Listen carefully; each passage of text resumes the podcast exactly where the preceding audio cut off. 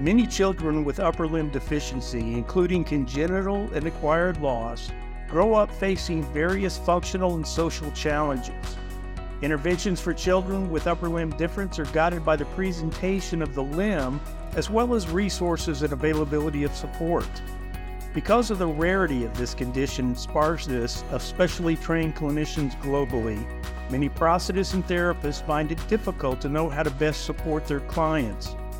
Therefore, to best provide assistance for clinicians who treat children with upper limb differences, we must first understand the interventions and the issues faced by children in different countries around the world. Hi, everyone. I'd like to welcome you to episode 20 of O&P Research Insights, presented by the American Academy of Orthotists and Prosthetists. I'm Dr. Steve Gard, editor in chief for the Journal of Prosthetics and Orthotics. My guest today is Ms. Wendy Hill. Ms. Hill is a research occupational therapist working with the Atlantic Clinic for Upper Limb Prosthetics in Fredericton, New Brunswick, which specializes in upper limb myoelectric fittings and provides service to clients of all ages from all over Atlantic Canada. The Limb Clinic is housed within the Institute of Biomedical Engineering at the University of New Brunswick, where Ms. Hill is involved in many research projects in the areas of upper limb motion analysis outcome measures, and prosthetic hand control. She is an honorary research associate with the Faculty of Kinesiology at UNB. She's a North American instructor for the assessment of capacity for myoelectric control assessment, which is a functional outcome measure for myoelectric control. And she's been co chair of the Myoelectric Control, or MEC, symposium since 2005. Today, we will be discussing a recent article that Ms. Hill published in JPO entitled Treatment for Children with Upper Limb Differences in Various Parts of the World Preliminary Findings. Welcome to the podcast, Wendy. Thank you, Dr. Gard. I'm very excited to be here today. Well, I'm very excited to have you on our podcast.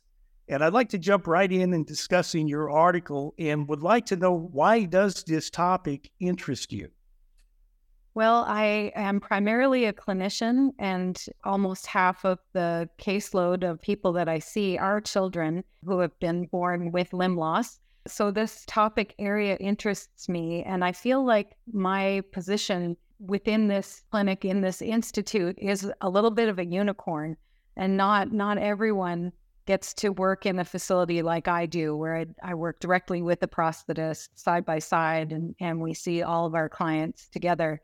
So I was very interested to know how other people treat children, what that looks like in other parts of not only Canada, but in, in other parts of the world. So that's really where this started. So, what was the purpose of your study? The purpose really was to look at and describe how children are treated what that looks like in the developed part of the world as well as in the developing countries and how that might be different than what I know of from my contacts and my experience with children and other clinicians in North America. So, what were your expectations for this study? Or, in other words, what did you expect to find by gathering this information? I guess my co author, Dr. Liselotte Hermansson, and I both kind mm-hmm. of expected that prosthetic services would be less available, maybe in the developing parts of the world, and that there would be probably less support for funding in certain countries, and probably, especially in the developed part of the world, that there would be agreement on prosthetic fitting practices for what and when to fit children. Very nice. So let's move on to the methods. What were your inclusion exclusion criteria for your research participants? Basically, we wanted to access as many English speaking clinicians as we could from as many countries as we could access who were working with this population so that we we really only wanted to talk to people who had experience in working with upper limb loss or upper limb difference uh, specifically in children. Is that correct? Not necessarily. We thought that would be too narrow a search. So we thought in some of the developing countries that any experience in working with adults or children with limb loss would give some insight into what the practices are for children in those countries. Okay. So, how did you go about collecting data? So, I was a part of the HandSmart group, which is a group that was founded in 2016 of experienced clinicians from various parts of the world who work with upper limb loss. And we used that as our primary contact source and asked all of our, our members to send the survey out to all of their contacts of people that they knew in various parts of the world. And then we used a snowball sampling method where we asked anybody who accessed the survey and answered the survey to also send that survey to anyone else they knew who it would be relevant to. And so, what type of data did you collect from the participants? So we designed the survey using Lime Survey, an online survey platform, and we asked questions, demographic information about the respondents. But the questions, what we were getting at for information was really looking at what professionals were involved in the treatment of children, what the prosthetic practice is for fitting children, what types of prostheses they were fit with at what ages, how prostheses are funded, what would happen in the case of someone who was not fit with a prosthesis? Are they continued to be followed? And in what manner and, and in what format? Was there training involved in the prescription of a prosthetic device and who was involved in that training? And also, we wanted to know if there were common problems socially or functionally among the children who were being seen, whether or not they used a prosthesis. And how many subjects responded to your survey? We had 68 respondents from 18 different countries. So we were quite pleased with that.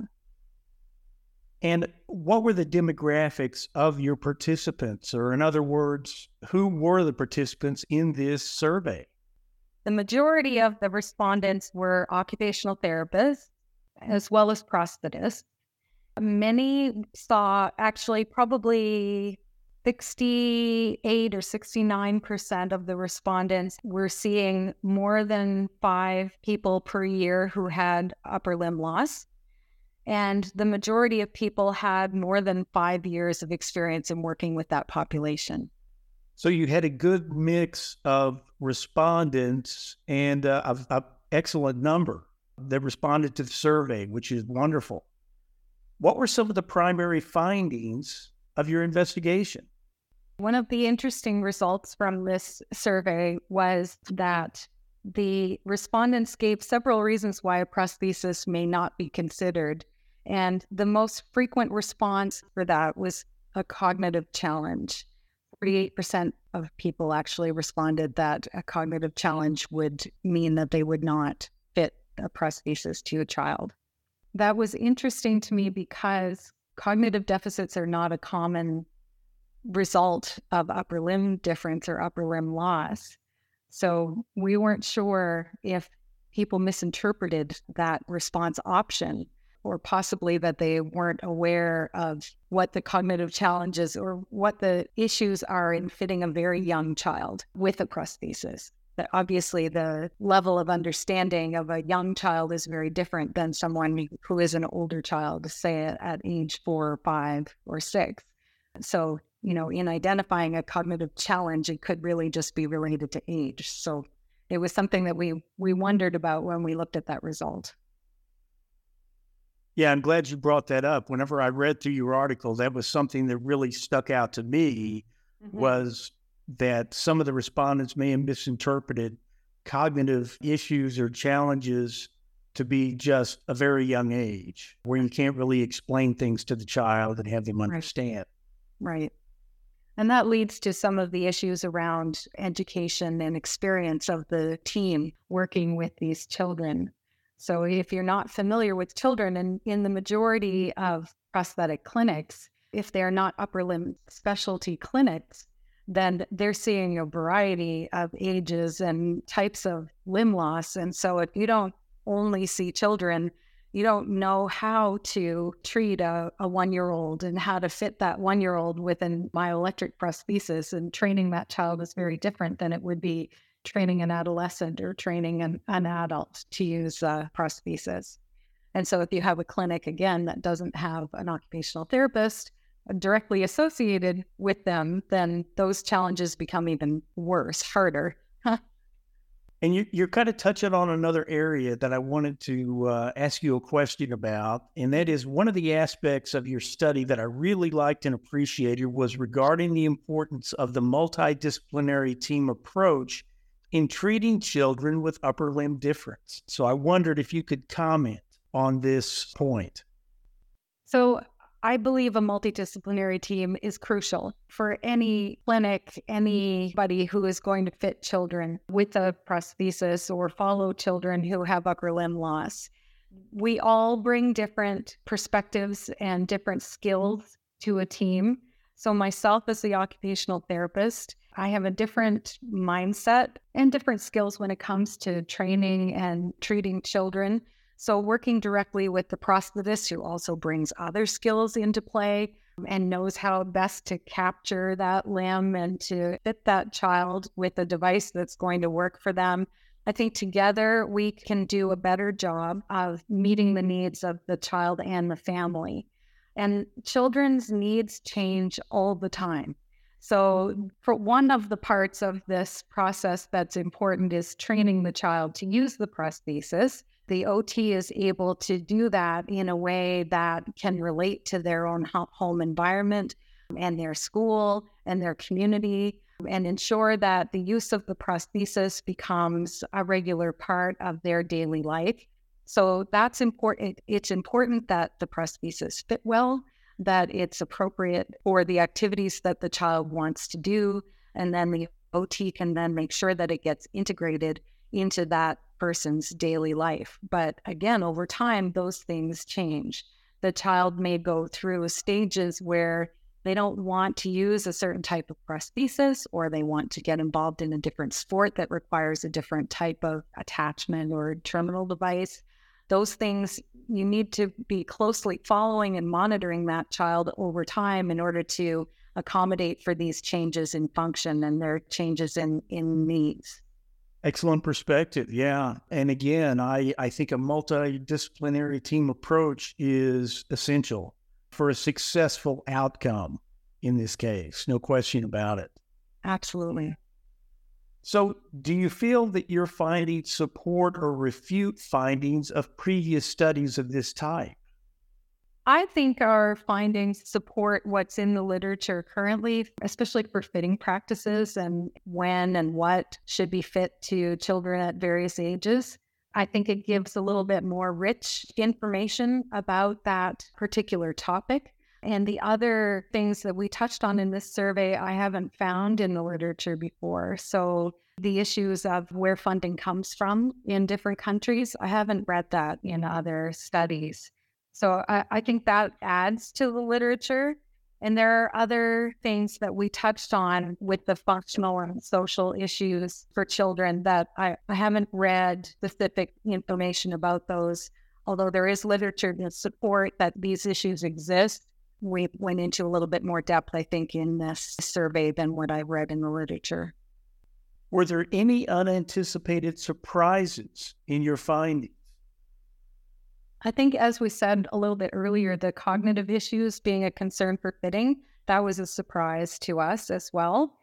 I was surprised that there were as many funding options in some countries, especially in some of the developing countries. I was quite surprised that there were funding options at all. There were actually charitable options in most countries that I wasn't aware of.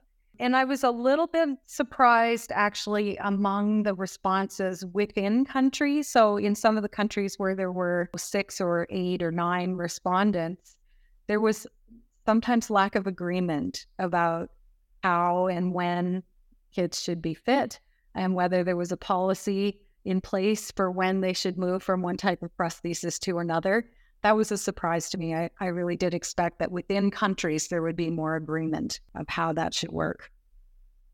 Yeah, that is a little surprising. In fact, I was wondering if the developed countries didn't tend to respond more consistently than the developing countries. Or was there kind of uniformity in responses between developed and uh, developing countries? But you seem to be indicating that no, it wasn't consistent from one country to another or even within countries. Within countries, exactly. That I would say that was the case and it was a bit surprising. So that just shows me, and actually, I, I know this from my own country, and even within Atlantic Canada, for example, that there isn't consistency in how children are treated. And that goes back to one of the, the motivations for doing this survey in the first place is I know that children are seen in, in other parts of Canada and there are some clinics that don't believe that children should be fit with the prosthesis. You know, that they function absolutely fine, whether they use a prosthesis or they don't. And for places that don't continue to follow children long term and see the effects of not using a prosthesis or, you know, compensating with other body parts over time, there's a higher rate of repetitive strain injuries and other issues that occur as these children age.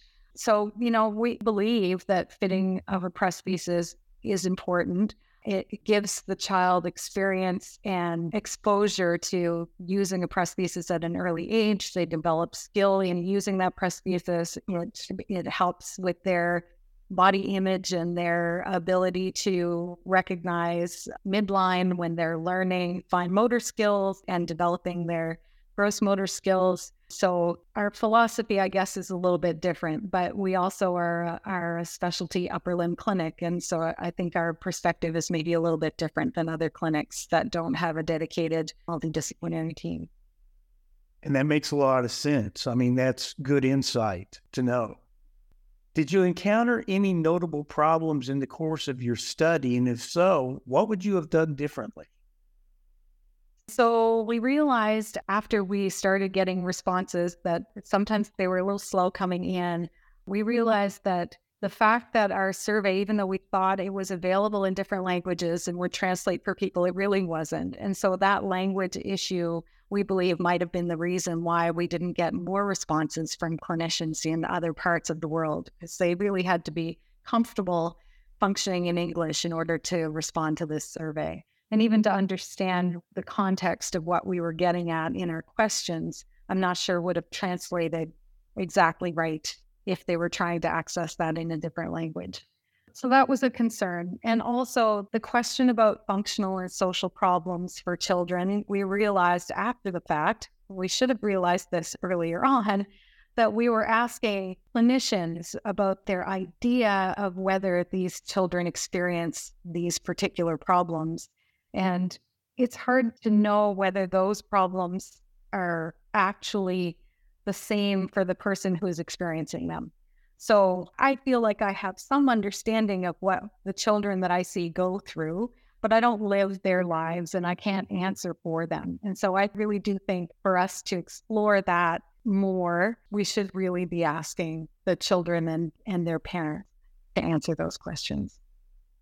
I agree. That would be an interesting aspect and set of data to collect to go along with the clinicians' responses as well. Yeah.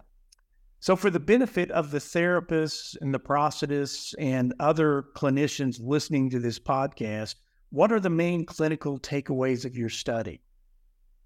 I would say primarily, and this is probably repeating myself, that a multidisciplinary team obviously is a critical when you're dealing with children. And I do think that regular and long term follow up is very important with this population. And do you have any recommendations for future research directions based on your work? Well, as we were just commenting on with the idea of exploring functional and social problems of children, I really do think that a study looking at comparing the responses of children, their mm-hmm. parents, and the clinicians who treat them would be very interesting and might help us to to better support them in those issues clinically and also in their communities. I agree. That makes a lot of sense. Mm-hmm. And finally, I like to conclude by asking our guests Would you like to acknowledge any funding you received to conduct this study? We did not receive any funding to do this study specifically, although because we were part of this HandSmart group, and that's really where this study was initiated, HandSmart was supported by Prosthetica and by Ottobock. So for the funding for our website and for hosting that information came from those two companies. Very nice. Well, well done study, Wendy. Thank you for joining us for this podcast. And uh, it was very interesting to learn more about your work. Thank you very much. We've come to the end of our podcast, so I would like to thank Ms. Hill for sharing her insights and discussing her research with us today. I'd like to remind everyone that if you would like additional information on this project, you can access the full article about this study in the Journal of Prosthetics and Orthotics. Thank you again for joining us for this episode of O&P Research Insights presented by the American Academy of Orthotists and Prosthetists. And be sure to subscribe to our podcast on Apple, Google, Spotify, or wherever you listen to your favorite podcasts. Please plan to join us again next month for the Academy's O&P Research Insights podcast, when we'll be hosting another author and discussing their recent JPO article. And don't forget to check out the Academy's other podcasts for O&P professionals, O&P Clinical Insiders, a podcast created for conversations on specific areas of clinical care, and O&P Rising, a podcast created for emerging professionals in our industry.